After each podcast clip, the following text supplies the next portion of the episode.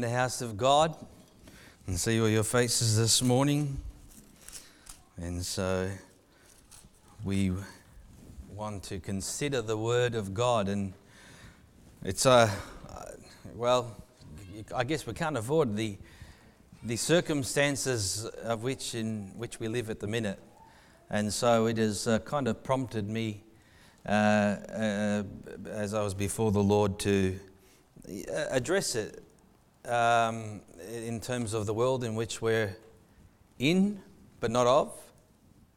And so, um, and in consideration of how we as Christians um, uh, ought to conduct ourselves, because there's one thing that's spreading faster than the coronavirus. You know what it is? Huh? Fear. Hey, fear. That's what I was looking for. Fear. I mean, fear, a spirit of fear. And so we would be foolish to sit here this morning and not consider what's going on around us and then take that and filter it through the Bible. And uh, because we have to have a scriptural and a spiritual response to what's going on around us. Can you say amen?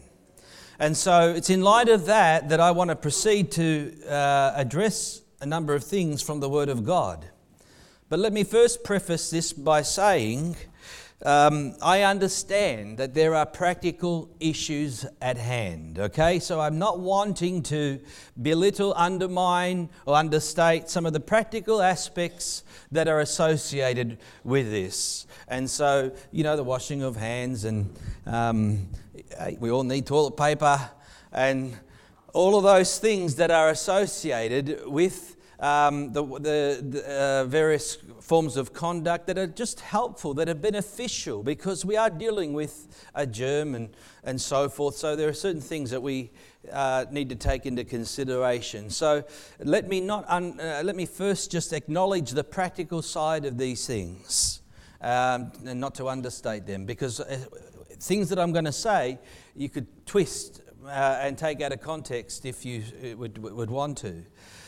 But in saying that, we must be prayerful as well as practical. We are prayerful and ultimately we are peaceful. Amen? In the Lord. And so it's in light of that that I want to consider the Word of God. And you can turn in your Bibles to Luke chapter 21. Uh, we'll go from there in a moment. But fear is a serious issue of the hour in which we live.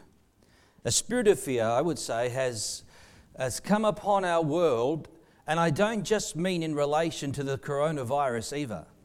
I mean, I, uh, I was having a discussion with Jim some time, uh, a month or so ago, because remember uh, the turn of, the, uh, of the, this year, the climate change was after the bushfires, and, and climate change has gripped uh, and a, a, spirit of fear has, has, uh, is coming upon this generation. And, uh, and I remember sitting down and watching um, uh, the ABC and the Q&A and, and people are real. They are serious. This is not fake. You know, they're not trying to sensationalize it. People are actually fearful in terms of climate change. And so, you know, women, they, they're not going to have babies because they don't want to bring them into the world because fear is gripping the hearts of people. And I saw that not just, and obviously the media, they are, you know, especially the ABC, they are feeding this to, uh, to the nth degree and, uh, and promoting it as such. But I looked at it and it just it was just so obvious and it was so sad at the same time to observe these things. And so, uh, this is not just something that I've just reacted to in relation to the coronavirus. This is something that's been going on now uh, uh, for some months, uh, years in the making, but in relation to climate change, in relation to the world in which we live. And, you know, uh, yesterday's paper said, Is this the end of the world as we know it? Well, the end of the world is coming. And so let's, let's keep a, a perspective on all of this. But um, uh, because when we look at the Word of God, if there's uh, anything to be fearful of, there's, a, there's quite a few things for the world to be fearful of. But not for the child of God, not for the Christian. And so it is important that we keep it in perspective and uh, we, uh, we, we have a, a biblical con- uh, understanding of it. Because, see, in, in all honesty, what is the opposite of faith? Fear. Fear. Fear. Fear. I mean, I know it's un- we talk about unbelief and, and, and, you know, obviously associated together, but fear, because faith is trust. Trust is coming to a place of rest and peace and trusting God. It's something that's outside of our control, but fear is something that can grip the hearts of uh, individuals uh, to the degree that it undermines faith. And so, we, are, we as Christians, we are those that live by faith. The Bible tells us that fear is, uh, is something that God has not given us a spirit of fear. And so when we talk about fear in the child of God, these are, uh, uh, this is an oxymoron, really, because the Bible says that uh, perfect love casts out fear, when fear involves torment. And so he who fears has not been made perfect in love. And so this is a principle of God's word. And so, uh, because when we have fear, we have torment, and at the root of that is an unbelief that is not trusting God. And so, again, we want to touch upon these things. And so, because when we look at the world, this is what you expect, okay? When we look at the fear that and the panic that is, is gripping the hearts of men, it doesn't surprise us because they have not faith in God. They do not understand this book and what's ahead and what's coming and, and, and all that it, it consists of. And so it's, it's not like we're here to criticize them, it's natural for them. But it's not to be natural for the child of God. To, the natural response to, for us is to be something uh, different, and that's what we want to consider. Uh, is the Christian response in the Word of God? Who remembers, I mean, my lifetime anyway, who remembers um, the Y2K? okay, all right. You know, I, remember in those days, I remember that Christians were you know, Y2K was, the year 2000 was coming, and all the computers, everything was going to shut down, and the world was just going to go into a state of chaos and anarchy. And so, I mean, and this was being promoted by Christians, and, and Christians were stockpiling food, and they're ready, and they're, you know, they're waiting for that clock to turn over, and the world's going to end. And you know what? It just went on the next day. but I remember the fear that began to get a hold of people's hearts. And I remember having to deal with it and process it myself as a, a, younger Christian. And I remember coming to a point in myself where I said, "No, what? I'm not going to be dictated to, and I'm not going to be motivated by fear. God is going to look after me. Now, this is what I came, this is, and again, what I say relates to me doesn't mean it's exactly the same for you. I'm sharing with you where, what I went through. And I came to a point where I said, you know what, I refuse to be motivated by fear. I'm not going to let that dictate the steps that I should take. And so, you know what, I'm just going to go with this. I'm rejecting all of that. And, and so it was, uh, thank God, because the year 2000 came and it clicked over and nothing happened. Nothing. But yet, if you had seen the circumstances prior, and for those that can remember, and I'm sure there's other events beyond my years, um, but I, I, I distinctly remember that myself. Now, we're talking about the need for faith because, the, because true Christian faith causes a, a heart to become confident in God. It causes us to, it causes the, the Christian to, uh, or the mind especially, to become restful because we can become anxious in our thoughts. And so, um, uh, and so it brings us about a calmness and a peace inside the believer. And this is very important because, again, as I said to you before, in 2 Timothy chapter 1, verse 7, it says, God has not given us a spirit of fear, but of power, love, and a sound mind. When I say sound mind, that word in the Greek refers to self discipline, that we have the ability to control our thoughts, that we're not going to let the spirit of fear uh, uh, torment us to the degree that our mind becomes so unsettled and restful and anxious and fearful, and people panic. This is not how it is, it's not how it should be. And so we want to see this in the scripture. And we want to hear what the Word of God has to say and what the Word of God teaches us. Because the reality is this, church faith, listen carefully, faith is a stabilizing factor for the Christian in a time of confusion, fear, and panic. And so it's the need of the hour, it's faith. So let's read our text. And I want to make sense of some of the things that we'll consider. I'm going to jump a little bit, but we'll start in Luke 21, verse 7. Bible says, So they asked him, that is Jesus, his disciples asked him, saying, Teacher, but when will these things be? And what sign will there uh, be when these things are about to take place? They've just asked him a question in relation to the temple that will be destroyed.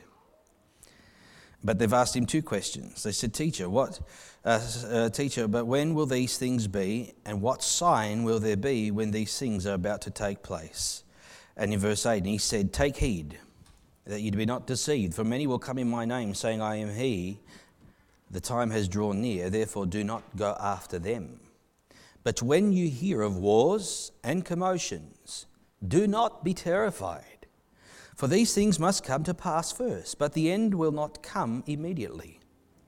Then he said to them, Nation will rise against nation, kingdom against kingdom. There will be great earthquakes in various places, and famines and pestilences, there will be fearful sights and great signs from heaven. Now, if you can, let's go down to verse 25. Uh, this is, we're laying a foundation here.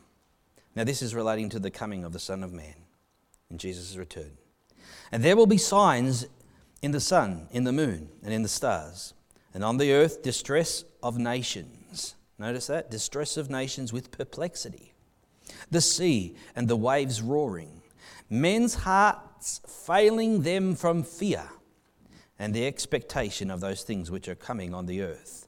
For the powers of the heavens will be shaken. Then they will see the Son of Man coming in a cloud with power and great glory. Now, when these things begin to happen, look up and lift up your heads, for your, or because your redemption draws near. Amen. Let's pray. Father, I just pray this morning, God, that your word would be illuminated, Lord, in our hearts. And in the hour in which we live, Lord, let us, God, have a sure foundation that is, uh, concerns your uh, faithfulness, your trustworthiness, Lord. And let us, God, be established in the faith. Let us be strengthened in our faith this morning, Lord.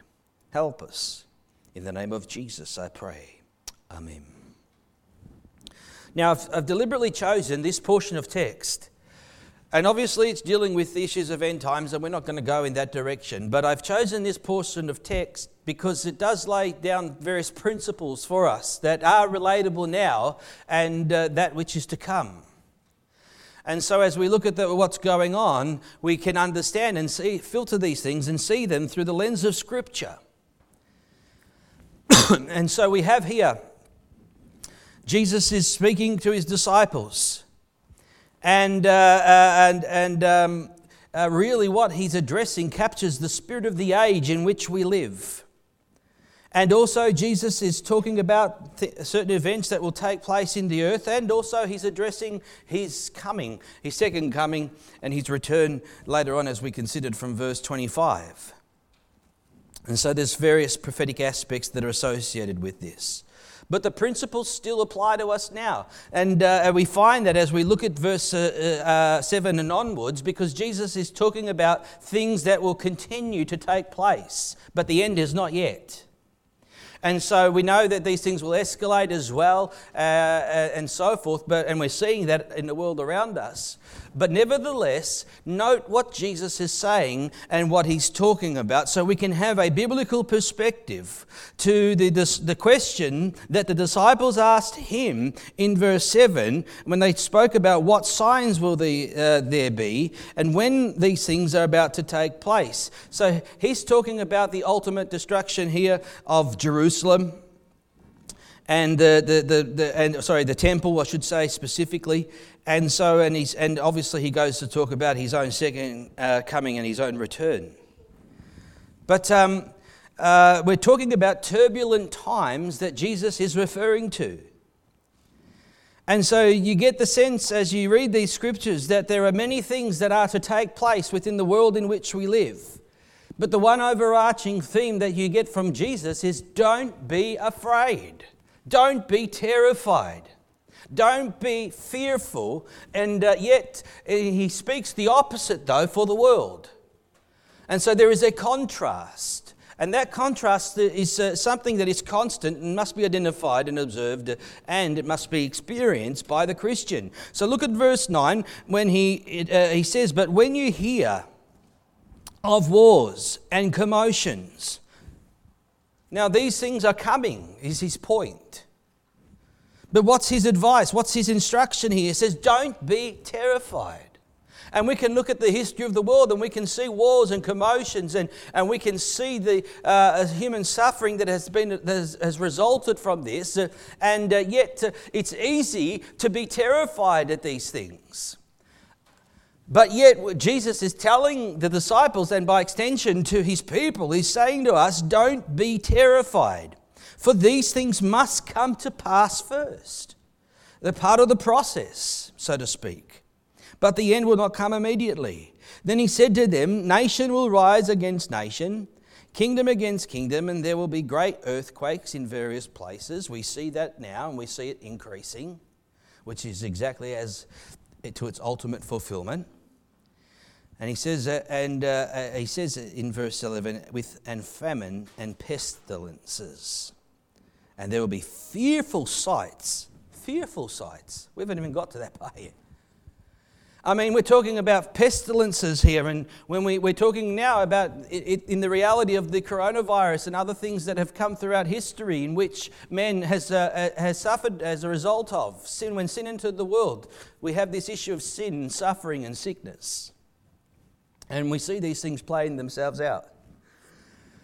But Jesus' word is don't be terrified because there's going to be famines, there's going to be earthquakes, there's going to be uh, pestilences that will come. But he's saying to his people, do not be afraid. He says there's even going to be fearful sights and great signs from the heavens. And so you get a picture here. Jesus is painting a picture that it's such that the world will be in fear. And that is, uh, that's the picture that we're, that we're getting as, uh, as Christ is, uh, is speaking. but there's another thing too, and I didn't read it, but if you, if, we, if you were to look at verse 12 onwards, Jesus is speaking about other aspects that will, the, uh, the child of God will suffer, and it's persecution. I mean, um, uh, again, we can see throughout the course of the church and its history, and even today in the world in which we live, people who decide to follow Jesus, to stand and serve the Lord, there is people that are suffering for the name of Christ. They are being persecuted. And so, again, th- these people are confronting fear all the time in ways that we here in Australia, we've got it good. We're worried about where our next roll of toilet paper is coming from. And so you can see the perspective here that uh, we, we need to have. And so Jesus is talking about persecution and, uh, and the various things that will, will happen to them. But he says in verse 18, he says, But not a hair of your head will be lost. Not a hair of your head will be lost. By your patience, possess your souls. And so he's reassuring them again that in light of whatever it is that happens, whatever it is that they may suffer, whatever it is that they may need to endure, don't be afraid. That's the word from, from the mouth of Jesus. But in contrast to the world, let's continue and jump down to verse 25. Now, this is again building on Israel and the world at the time of the coming of our Lord. But again, it deals with the principle of it as we see it playing out now. And he says that there will be signs in verse 25 signs in the sun and in the moon and in the stars. Distress of nations with perplexity, confusion, not knowing what's going on, the sea and the waves roaring. Now look at verse 26 because here it is men's heart failing them. Men's hearts failing them from fear. Fear. Fear is going to be the very thing that's going to cripple the, the, the world in which we live in. Men's hearts failing them from fear. And we see that today. We see the panic. We see uh, all that's going on. And again, I'm, I'm not against practical steps, okay? And sometimes it's not what we do, it's why we do what we do. Did you get that? Because that's important. There might be a practical step to take because it's practical and it's wise. But if it's, if it's generated and governed by fear and fear is at the root of it, then we've got to deal with that because that's not from God. And that's not wise. For the world, yes, men's hearts will fail them from fear, but not for the child of God, not for the Christian. And so Jesus says in verse 26 men's hearts failing them from fear and the expectation of those things that are coming on the earth, for the powers of the heavens will be shaken. And so you talk, you, I mean, we're talking about a time that hasn't even come yet. We're talking about a, a dimension of fear that we still haven't observed that is to come upon the earth. And so when we, talk, when we look at these things, we see snapshots, we see a taste of it, uh, of what is to come. But you see, let it not characterize the children of God this morning. It ought not to be so, church.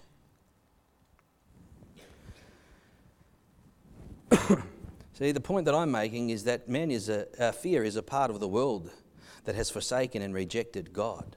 That's to be expected. That fear is based upon a faithless world in which we live. They don't have, they reject God. They don't trust God. They don't look to God. They reject Him completely. They, their fear is that, you know, if we upset Mother Nature, Mother Nature is going to get angry. That's what's happening. We're dabbling into all these, uh, uh, uh, um, uh, you know, in, whether it's Aboriginal or whether it's all these um, uh, ancient uh, religious idolatrous practices of the world in which Mother Nature Oh, well, if we, if we, keep, if we keep digging up the fossil fuels, Mother Nature's going to get angry. Hey, God, Mother Nature's not going to get angry because of that. Fear God, my friends. Flee from the wrath to come. If there's something to fear, read this book. Because that's the perspective that we need to have, and that's the perspective that we are to preach. And so uh, we have fear in the world in which we live. It's growing, it's escalating. But you see, this applies to the world, not the church, and not the child of God. See, the scripture clearly tells us that the just shall live by faith. The just shall live by faith. And that is the manner in which we live from day to day, week to week, month to month, year to year. We are walking by faith. We are living by faith. And so we are to display a sense of, of confidence or a, a courage in the midst of the world in which we live in. Because you see, the world gets overcome by depression, the world gets overcome by fear, the world gets overcome by discouragement. But for the Christian, amen, whose faith is, is established and set on Christ, we are confident. And more than we are confident, we have courage. And you know what courage is? Courage defined is not, it's not the, uh, courage is not the absence of fear, it's the overcoming of it. Meaning that we are all faced with the same issues. We are all confronted with the spirit of this age. We're all confronted with a spirit of fear, so to speak. But we all have to process it. We all have to come to a place where we, we reason these things through. And we must do that practically and prayerfully, and we must find peace in God. And this is important. And so the Christian ought not to become discouraged because discouragement is a sign of unbelief. Dis- to be discouraged is to lack courage. And to lack courage is to have a lack of faith in the midst of the circumstances and not trust God. And then fear comes and it prevails and penetrates. And we find many uh, instances of, of that in the Word of God, don't we? You find it in the Old Testament where kings were, were going to battle and rather than trust God, they tried to manipulate their circumstances. You know, give a bit of gold over this person, this king here, and we'll have peace. And they try to manipulate all the circumstances to accommodate themselves when God says, Listen, just trust me, I'll take care of it all.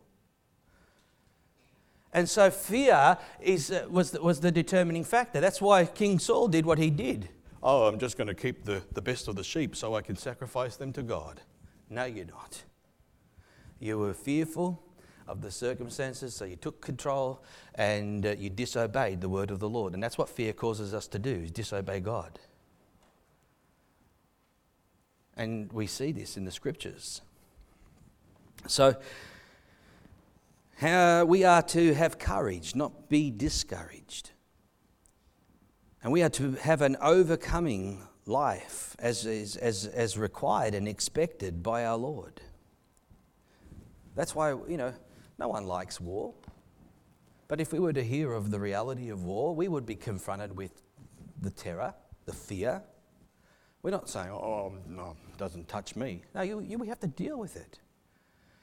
But you see, we're not governed by it, whether it's war and commotions, whether it's famine, pestilence, whether it's uh, earthquakes, and so forth. We have our faith in Christ Jesus. That's why Jesus said in verse 19 of Luke 21, He says, By your patience possess your souls. By your patience, meaning that we must endure hardship, that we must persevere uh, to the end. And so, by your patience, possess your souls. And so, it's when we become impatient, it's when we become, uh, we want to take control, it's when fear moves us to act in a way that we conduct ourselves in, a, in that is not of faith. Am I making sense this morning? Okay. Praise the Lord. It's quiet. And so, faith conquers fear. Faith is that which overcomes the world. Faith is the victory that overcomes the world. Faith is our victory that overcomes fear. Faith. Faith. And that's, the, that's our worldview. That's what we consider. That's how we look at things. That's why Paul the Apostle would say, For me to live is Christ, and to die is gain. Uh, you say, But what if I die, Pastor? Lucky you. You see, we can get our perspective wrong. To die is gain. If the Lord wills it, let it be so. And if He doesn't, because it's appointed for a person to die once. So now again, there's perspective on this, but I'm saying to you, we have to see through the eyes of the Scripture. For me to live is Christ, to die is gain. And so Jesus would tell us again in John chapter 14, verse 1. He says, Let not your heart be troubled. You believe in God, believe also in me. In my Father's house are many mansions. If it were not so, I would not have told you. I go to prepare a place for you. And if I go and prepare a place for you, I will come again and receive you to myself, that where I am, there you may be also. Let not your heart be troubled. Peace. I will keep him in perfect peace whose mind is stayed on him, on God. The moment we take our eyes off the Lord and look at the, uh, and look at the waves that are, uh, um, uh, that are beating and the storm that's blowing, what happened to Peter? He began to sing, didn't he? And says, well, why? He says, and Jesus says, Why did you doubt? So here's Peter is walking on water. But then he looked at the waves and he looked at the wind, that it was boisterous, and he began to sing and said, Lord, save me. And God did.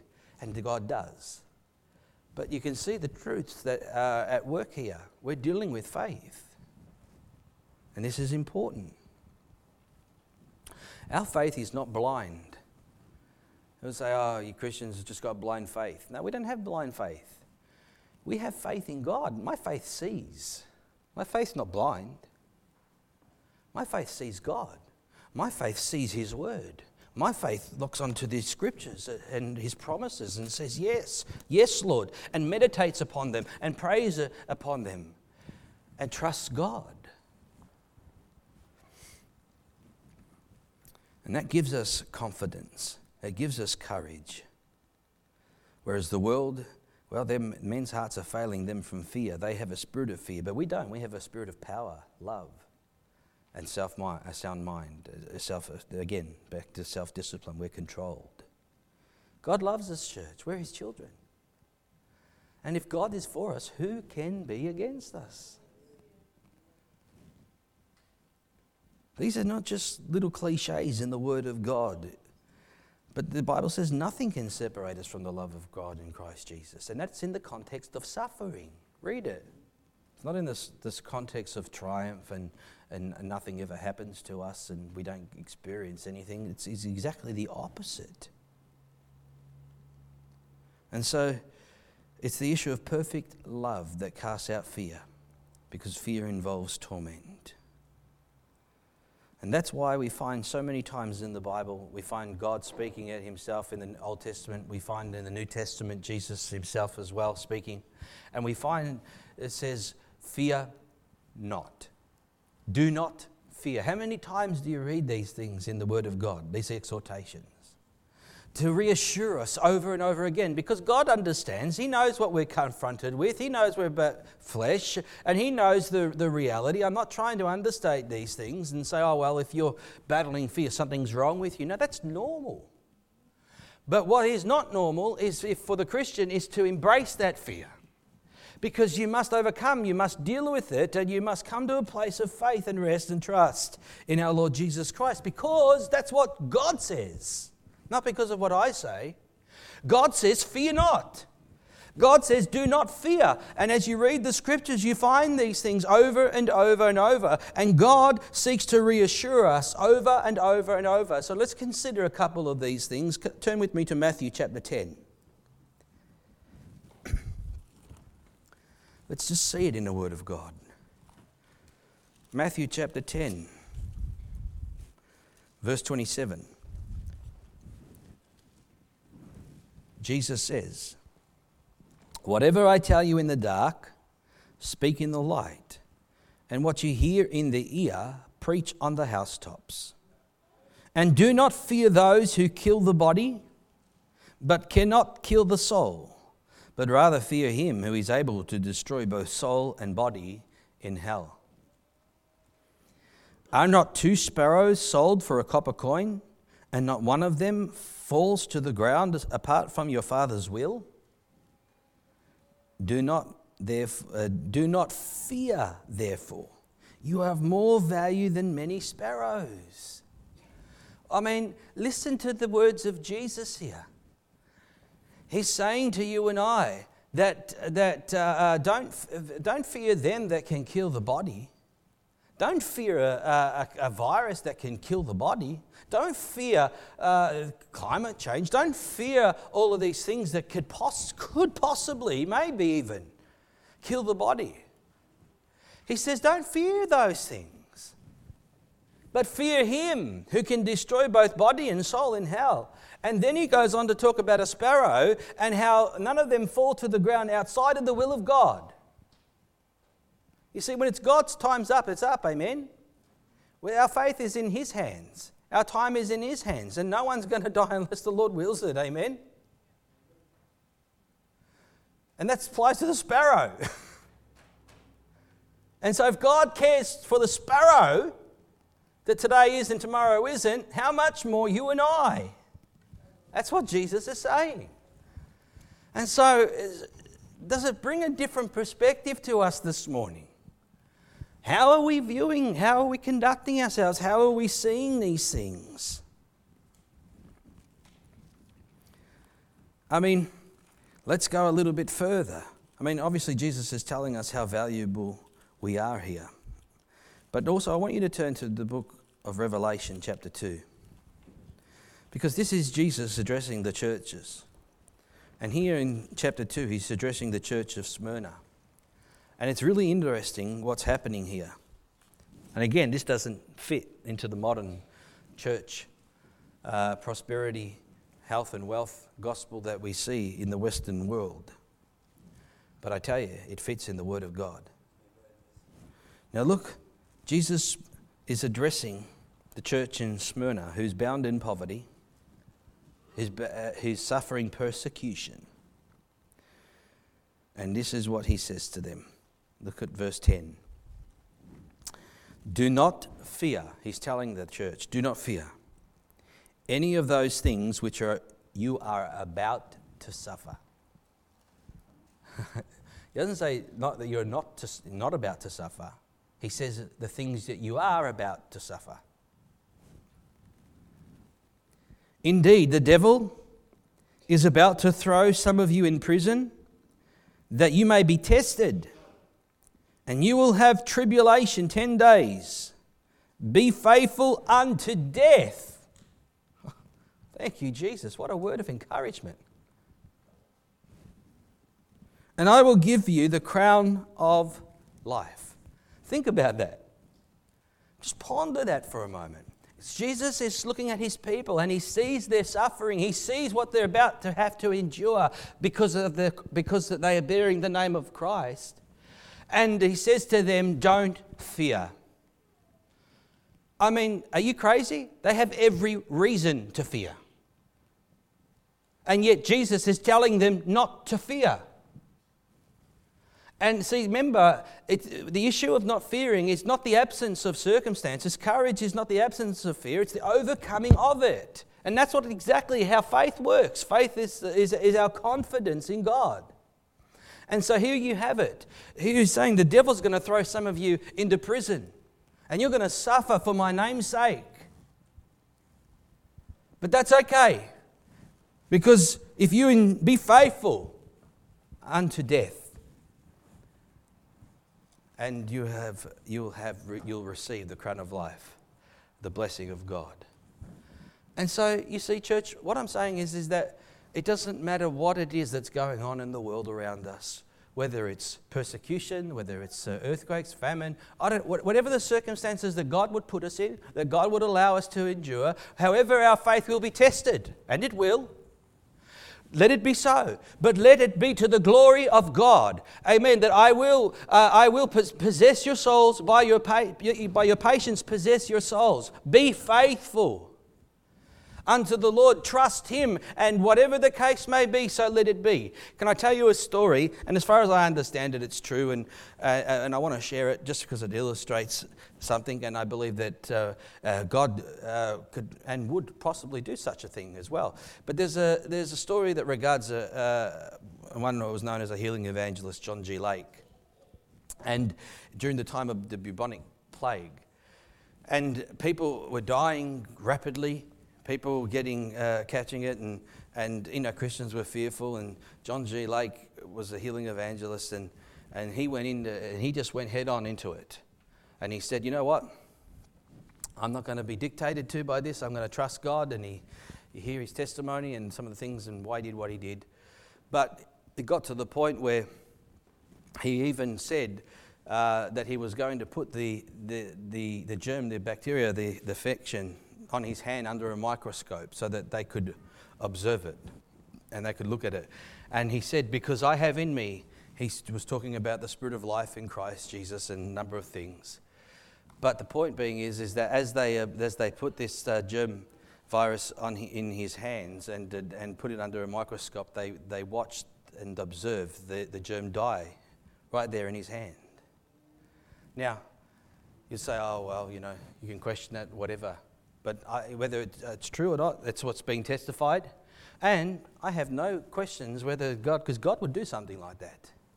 Why? Because he would confront the spirit of the age He would confront the spirit of fear that is there, and he would demonstrate his power and his grace and his ability in the same way Jesus did in his circumstances. And so, uh, because at the end of the day, amen, we trust God. Now, I'm not saying go out and do that. Each one's got to act according to their own faith and according to whatever the Lord is prompting you to do. But what I'm saying is, church, is that we must have a place of confidence and rest and peace in God in the way in which we live and conduct ourselves as Christians because it's part of our testimony to the world as well. And so here's Jesus t- telling them in Revelation that they're going to, you know, suffer unto death. And Jesus says, Don't fear.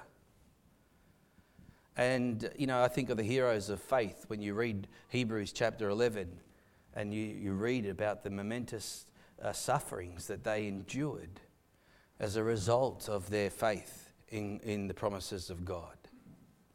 And again, uh, the Bible tells us um, don't despise the chastening of the Lord, because whom the Lord loves, he disciplines.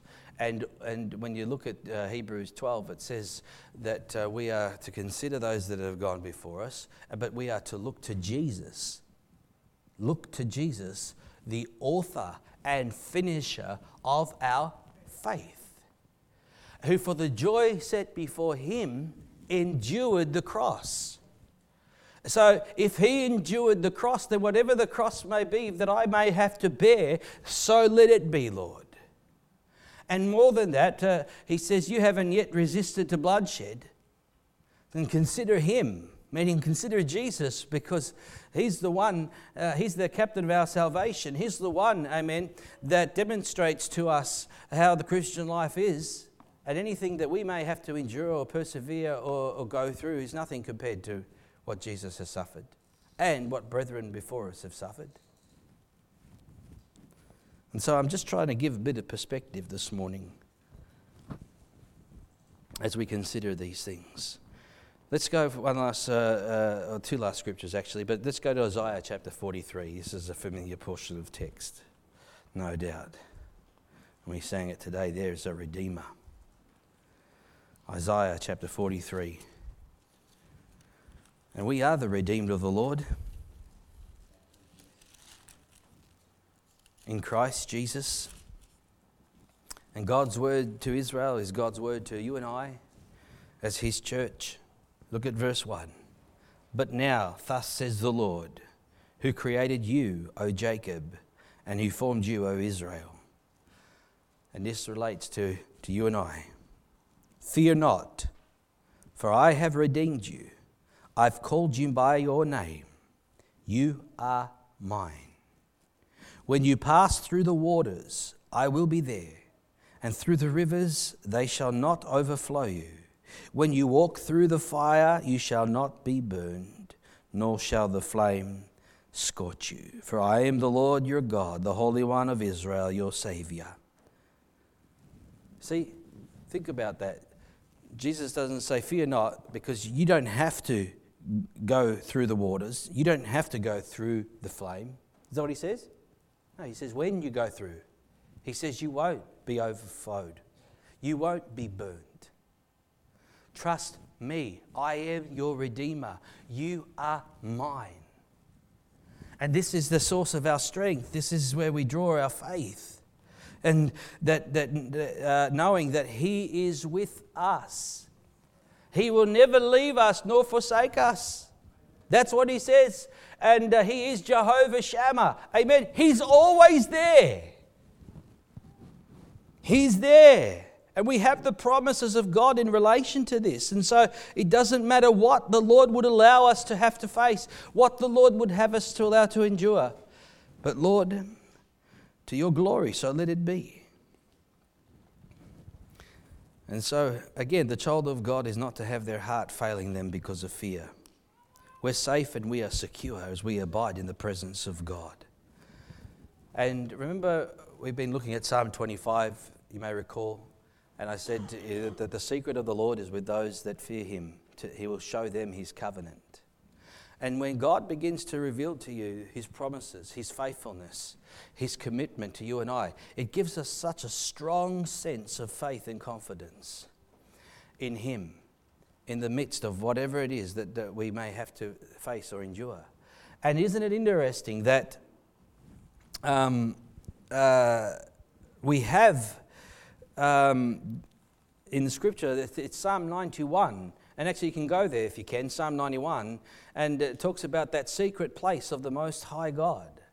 And so, you know, the secret things the Lord reveals to us, we dwell in the secret place. Church, we have a refuge in the midst of all that goes on in the world, we, you and I can revert to our closet. We can revert to that secret place where we abide in the presence of God, where we fellowship with God, where we talk with God, where we have uh, uh, such intimacy with Him, and we can draw there a place of security, a place of uh, a strength, a place of comfort. And so look at Psalm 91, and I want to close with this.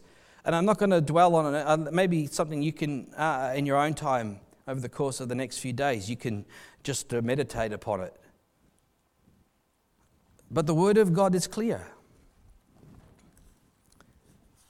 And it says in verse 1 He who dwells in the secret place of the Most High shall abide under the shadow of the Almighty. And so again, we get this picture of security under the shadow of his wings. I will say of the Lord, He is my refuge and my fortress, my God, in Him I will trust. I will trust Him. Job said, Even though He slay me, I'll trust Him.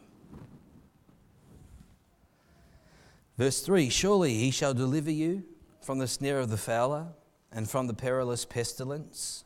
He shall cover you with his feathers, and under his wings you shall take refuge. His truth shall be your shield and buckler.